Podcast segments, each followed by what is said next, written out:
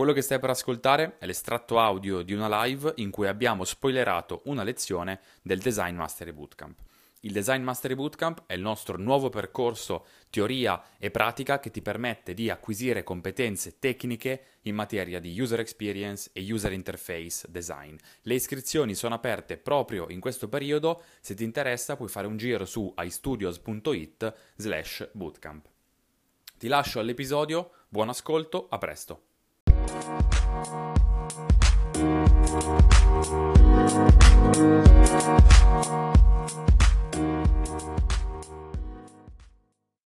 Ciao, in questa lezione iniziamo a parlare di competenze di business per designer. Quando abbiamo visto nelle prime lezioni la tavola degli elementi, avrei notato che tra le prime c'erano proprio queste competenze nominate di business e di product. Cosa vuol dire? Che cosa sono? Abbiamo parlato un po' di business model, abbiamo parlato di funnel e finalmente in questa lezione ci addentriamo in questi concetti, in queste tematiche, iniziamo a capire cosa sono, come funzionano, che cosa c'è da sapere, da capire all'interno di queste. In particolare in questa lezione parleremo un po' più nel dettaglio dei funnel, delle KPI eh, all'interno di questi funnel. Prima di buttarci a capofitto, presupposto importantissimo. Un designer progetta un prodotto che nel 90-95% dei casi verrà acquistato o usato da qualcuno a fronte di un pagamento, che sia un e-commerce che vende scarpe e quindi le persone dovranno pagare l'e-commerce per ricevere le scarpe, che sia un'app di streaming musicale a cui le persone si abbonano, che sia un software utilizzato a seguito di un pagamento. Nel 90% dei casi il designer progetta un prodotto che arriva dopo che l'utente ha passato tutti degli step di un percorso che lo hanno convinto a andare a comprare quel prodotto e lo hanno convinto sempre di più in ogni step che quel prodotto era eh, esattamente ciò che faceva al caso suo. Quindi questo è una parte fondamentale perché ci trasporta, ci traghetta nel concetto di perché i designer hanno bisogno di conoscere di bi- e di capirne di business. L'obiettivo di business, quindi di chi eh, diciamo fa impresa, nel 90% dei casi, è aumentare l'adozione di mercato del proprio prodotto, quindi far sì che più, avere più clienti possibili in soldoni, massimizzare i profitti, riducendo o mantenendo bassi i costi, quindi aumentando margine per l'appunto. Questo vuol dire massimizzare i ricavi e abbassare i costi, quindi fare più profitto, fare più margine. Questo possiamo dire che è l'equazione generale di qualsiasi azienda, di qualsiasi eh, prodotto che vuole raggiungere successo. Tanti clienti lo usano, eh, costa poco averlo, mantenerlo, produrlo e possiamo venderlo a un prezzo tale da avere tanto margine. Come possiamo sapere se stiamo arrivando al successo di questo prodotto? Non possiamo misurare un numero, guardare un numero, costi, ricavi, profitto. Non possiamo guardare solo questo dobbiamo guardare diverse cose. Scopriremo e parleremo di KPI anche in questa lezione, perché iniziamo a capire come l'impatto dell'esperienza che noi disegniamo si riversa direttamente sul prodotto e scopriamo come queste eh, famose KPI ormai nominate ci fanno capire se stiamo andando nella direzione giusta. E non è tanto per noi designer sapere se queste KPI poi sono tutte positive, tutte negative, perché potrebbe venire col tempo. Ma intanto, se le conosciamo, noi riusciamo a collegare ciò che stiamo facendo con l'impatto che avrà sulle KPI. Se sappiamo cosa sono e dove sono, possiamo muoverci di conseguenza, sapendo ciò che stiamo facendo. Ora iniziamo a parlare più nel concreto e scopriamo cosa sono i funnel. Allora, un funnel, in questo caso, per la lezione di oggi, è inteso come il percorso che un cliente fa verso l'acquisto di un prodotto o servizio. Qui c'è la foto di un imbuto perché viene comunemente rappresentato a forma di imbuto e ora scopriamo perché. Questo è lo stesso identico imbuto che avete visto prima, è giallo in questa foto.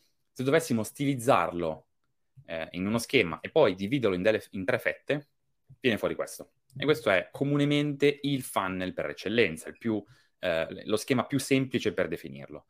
Quindi è il percorso che la persona, l'utente, segue nel diventare da sconosciuto a cliente. Ci sono delle sigle, tofu, mofu e bofu. Niente di questo è commestibile, non stiamo parlando di cibo, ma vuol dire top of the funnel, mid of the funnel, bottom of the funnel, quindi in cima al funnel, a metà del funnel, nella parte bassa, in fondo al funnel. Torno un attimo nella slide di prima perché il concetto di imbuto è importante. Perché si stringe, non è un tubo dritto? Quando noi vediamo un customer journey di solito lo vediamo orizzontale, una, una linea. In realtà un imbuto di questo tipo ci dà molto più la concezione, perché tutto ciò che entra, magari cioè, fatto 100 il totale che entra, solo il 20 esce, ovvero che alcuni utenti che entrano non diventano clienti. Non tutti coloro che entrano a contatto con il nostro brand saranno poi clienti, perché magari non sono in target, perché non gli serve il prodotto, perché non fa il caso loro, perché non hanno i soldi al momento per comprarlo, per mille altri motivi. E quindi questo è un concetto importante. Ecco perché l'imbuto, perché tra il primo step e il secondo qualcuno ci abbandona e tra il secondo step e il terzo qualcun altro ci abbandona. Chi rimane in fondo sono i più fedeli, i più pronti ad acquistare e sono proprio quelli che diventeranno clienti nello step finale. Quindi queste sono le sigle, top of the funnel, mid of the funnel, bottom of the funnel.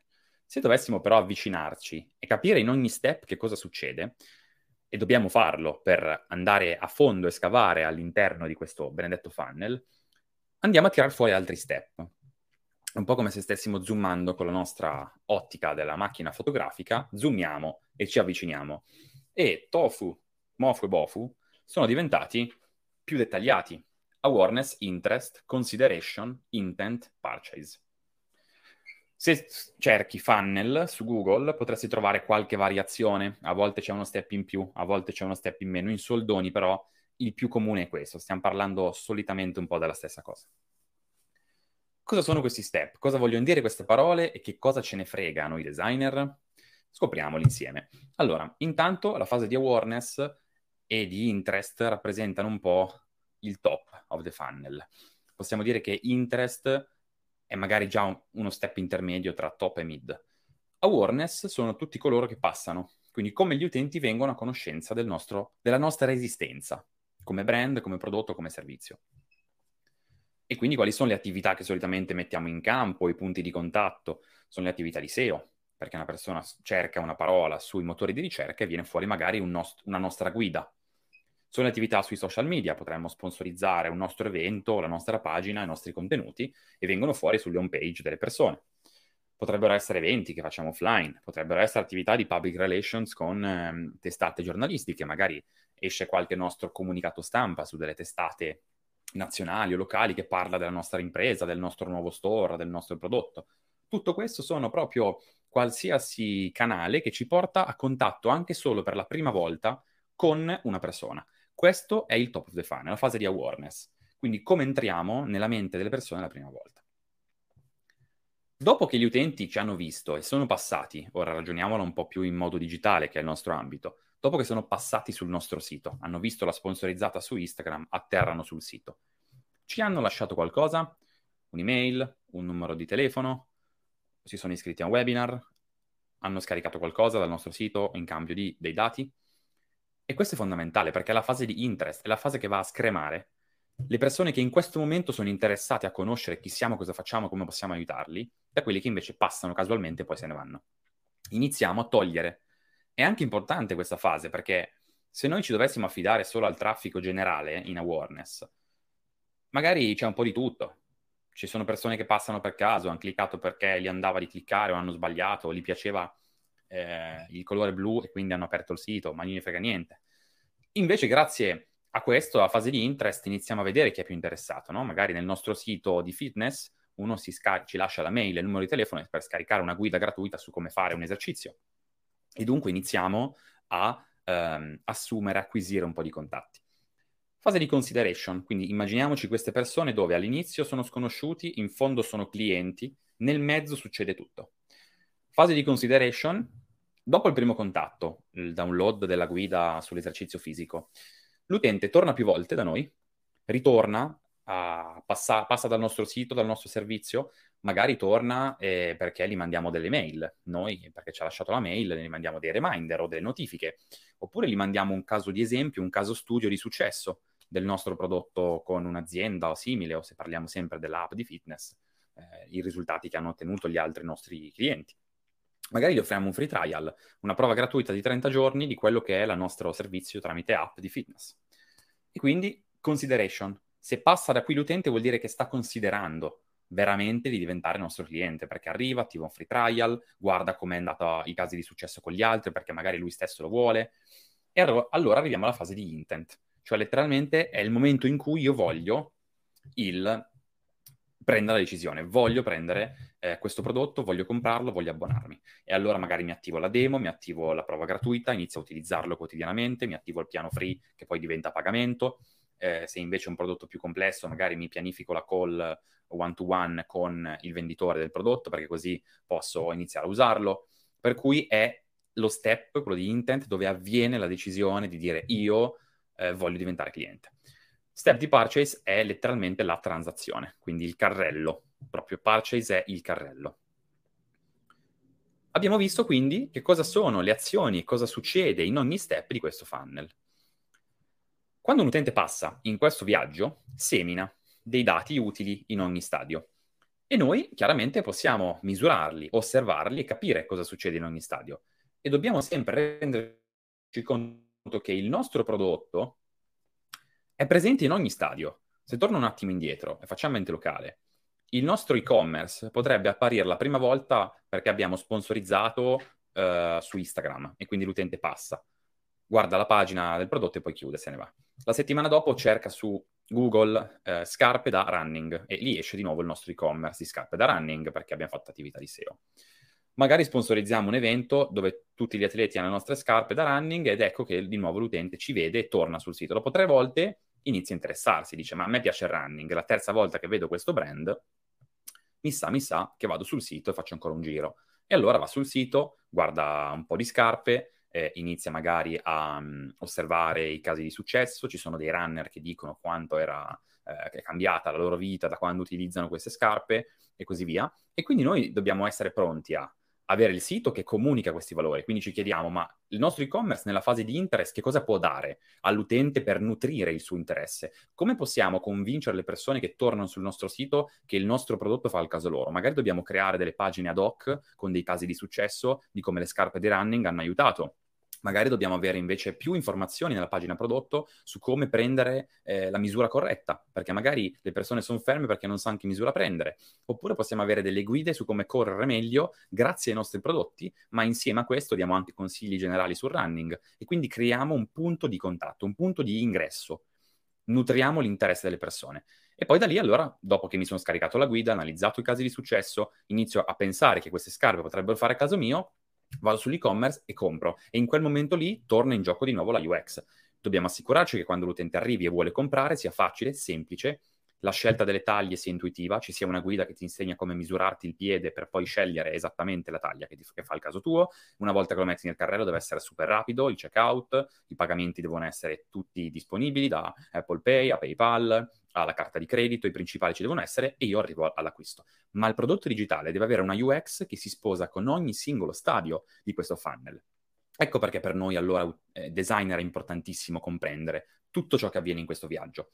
E come facciamo a capire se sta andando bene o male? Perché in ogni step di questo funnel ci sono delle KPI, delle metriche che ci aiutano a comprendere che cosa sta succedendo. Ad esempio, nella fase di awareness, ovvero l'obiettivo è generare attenzione attraverso attività online portare persone potenzialmente interessate sul nostro store, ad esempio, tornando all'esempio dell'e-commerce, ci sono delle metriche che ci dicono cosa sta succedendo in questa fase. Ad esempio, possiamo monitorare il numero totale di visitatori sul nostro sito web, possiamo guardare quante volte siamo menzionati sui social media, possiamo osservare metriche come ad esempio il costo per click o il costo di acquisizione. Il costo per click si intende eh, quanto letteralmente ci costa un click eh, su una campagna pubblicitaria. Se spendiamo 1000 euro su Instagram per promuovere un nostro contenuto e questo ci porta 100 click al sito web, facendo la divisione possiamo capire quanto ci è costato un utente che atterra e passa dal nostro sito. Poi c'è la fase di interest, ovvero trasformare i visitatori potenzialmente interessati per farli fare un passo in più verso l'azienda. Possiamo guardare, come dicevamo prima, quante persone hanno scaricato una guida, quante invece hanno eh, preso l'ebook, quante hanno preso la, si sono iscritti alla newsletter. Queste sono ad esempio metriche di interesse Come facciamo a sapere quanti sono interessati? Guardiamo queste. Considerazione, quindi convincere gli utenti a ritornare sul nostro sito eh, più volte per considerare il fatto che faccia il caso nostro. Quindi noi magari gli mandiamo le email, le notifiche. Come facciamo a capire se però c'è interesse? Magari se la persona è interessata torna più volte, guarda più pagine, magari sono pagine specifiche come quelle dei casi studio, quindi possiamo vedere quante volte è stata vista la pagina sui casi di successo possiamo vedere il numero di login giornalieri sulla nostra app, possiamo vedere quanto tempo è passato dall'ultimo login. Queste sono alcune metriche numeriche che ci fanno capire se c'è fase di consideration. E poi l'intento, quindi quali sono le metriche che ci fanno capire se è stata presa la decisione di acquisto. Allora vediamo le consulenze pianificate, le demo attivate, eh, i, i, le prove gratuite attivate, i, i carrelli che sono stati creati, quante aggiunte al carrello del prodotto X tutti i numeri che si possono tirare fuori con gli strumenti giusti di analytics e poi possiamo andare a vedere le metriche di acquisto, le metriche di purchase, quindi qual è il carrello medio, la spesa media, quali sono invece, qual è il tasso di conversione, quindi fatto 100 il totale di quelli che sono passati dalla pagina delle scarpe da running, quanti di questi sono diventati clienti, quello è il tasso di conversione. Se, se 10 persone su 100 diventano clienti abbiamo il 10% di conversion rate, di tasso di conversione, così come altre metriche come il customer lifetime value e altre che conoscerai. Queste sono metriche e strumenti che ci fanno capire cosa succede in ogni step del funnel. Dove tutto inizia? E questo è un po' un, un punto importante, perché dopo che abbiamo visto il, um, cosa sono i funnel e come funzionano, è importante cercare di creare sempre più connessioni, come ho fatto con gli esempi prima, della relazione tra prodotto e marketing, in questo caso, tra prodotto e promozione di esso e di come il prodotto accompagna, come abbiamo visto nel caso dell'e-commerce, l'utente in ogni singolo step. Hai mai provato un profumo prima di acquistarlo?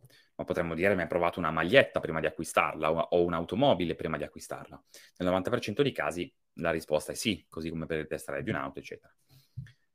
Qual è l'obiettivo più comune dell'attività di marketing e di advertising di un'azienda? Perché un'azienda vuole promu- promuoversi il più possibile su, su Instagram o altro per eh, farsi conoscere? L'obiettivo alla fine è acquisire nuove persone interessate al prodotto, all'azienda e nuovi clienti. Questo è l'obiettivo principale di ogni attività di marketing e pubblicità. Ma se il successo di queste passa proprio dall'utilizzo del prodotto, se noi capiamo se la nostra attività di marketing ha avuto successo in base a quante persone hanno scaricato l'app e da dentro l'app hanno comprato, oppure da quante persone sono passate prima sull'e-commerce e poi hanno comprato. È normale che l'utilizzo del prodotto, l'utilizzo dell'app, l'utilizzo dell'e-commerce sia l'anello centrale, sia fondamentale. E quindi è chiaro che una grande UX sul prodotto gioca un ruolo vitale per la conversione di uno sconosciuto in un cliente. Ecco perché è importantissimo per un UX designer capire come funziona e anche solo capire dell'esistenza, grazie a queste lezioni, di queste dinamiche.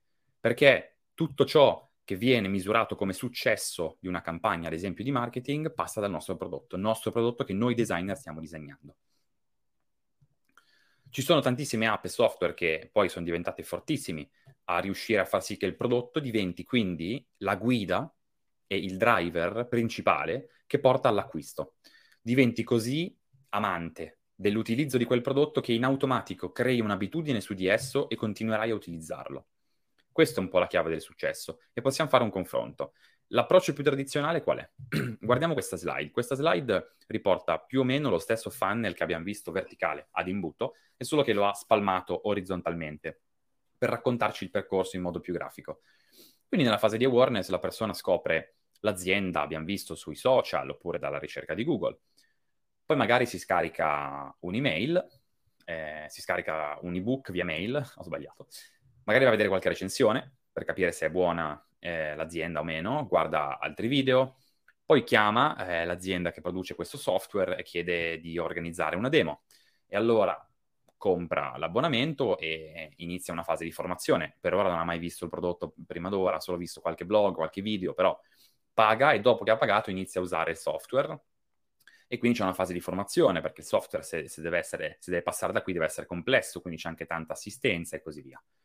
Cosa invece succede quando il prodotto e l'esperienza utente è fatta così bene che diventa essa stessa la guida alla conversione? Succede questo. Come vedete, l'utilizzo, come vedi, l'utilizzo del prodotto viene portato al, um, ai primi step, al contrario di qua, dove era molto più tardi. Per cui cosa succede? Stesso ciclo, scopro da Google o dai social una nuova app di fitness, atterro sulla loro landing page, sul loro sito, e c'è scritto che posso attivarmi subito una prova gratuita, senza carta di credito richiesta, per 7, 30 giorni o quanti sono, e sono già dentro l'app. E l'app è fatta così bene che mi guida a utilizzarla, mi guida eh, in un esercizio, mi guida a caricare i miei risultati e mh, mm, mi soddisfa anche perché magari dopo tre giorni che la uso eh, io vedo già dei risultati, carico una foto dentro l'app, lei mi fa il paragone prima dopo e quindi c'è un'esperienza che mi porta a creare un'abitudine. E quindi io continuo a utilizzarla e arrivo a un punto tale in cui se mi è stata veramente utile, se sono in target, sono il primo a dire resto con quest'app, continuo a utilizzarla, mi abbono. E questo è il potere del cosiddetto product-led growth, ovvero crescita guidata dal prodotto. Portare l'utilizzo del prodotto il prima possibile utilizzando piani gratis o piani con abbonamenti molto bassi, in modo che più persone possibili inizino a utilizzarli e se la UX è grandiosa, sarà essa stessa la guida della crescita di questo prodotto. Quindi una buona UX abbiamo capito come guida l'utente alla conversione in base alle sue abitudini e ai suoi bisogni, perché questa è cucita su quello che diventa la quotidianità dell'utente e dunque il prodotto è fatto apposta per loro, per lui. Partiamo da una domanda se vogliamo assicurarci di riuscire a costruire un'esperienza di successo in questo modo e chiediamoci quale risultato si aspetta di ottenere questo utente dal nostro prodotto. E quando capiamo i tre benefici che adesso ti racconto, potrai identificare quelli che sono i punti di forza da portare in prima linea per comunicare al meglio il tuo prodotto e massimizzare le persone che lo utilizzeranno. Il risultato che le persone cercano cade sempre in tre gruppi. Il primo è il risultato tecnico, il beneficio tecnico, quindi quali sono le attività che gli utenti vogliono portare a termine usando il mio prodotto. Letteralmente il beneficio funzionale, che cosa vogliono fare le persone con il mio prodotto. Secondo beneficio è quello emotivo, quindi come i miei clienti vogliono sentirsi o evitare di sentirsi quando usano il mio prodotto. Vogliono forse sentirsi in forma e accettati dagli altri, vogliono evitare di sentirsi fuori forma quando si guardano allo specchio, ad esempio. No? Queste sono cose, sono benefici emotivi che possono far leva su quello che è l'emotività che spinge la persona verso l'utilizzo e l'acquisto della mia app di fitness sociale, quindi come vogliono essere percepiti dagli altri, gli utenti, quando utilizzano il prodotto.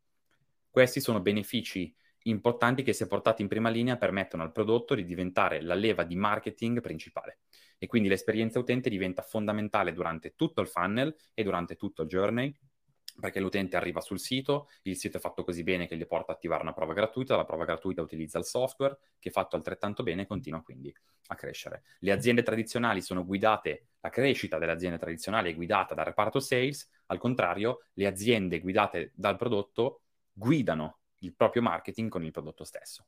Ci vediamo alla prossima lezione.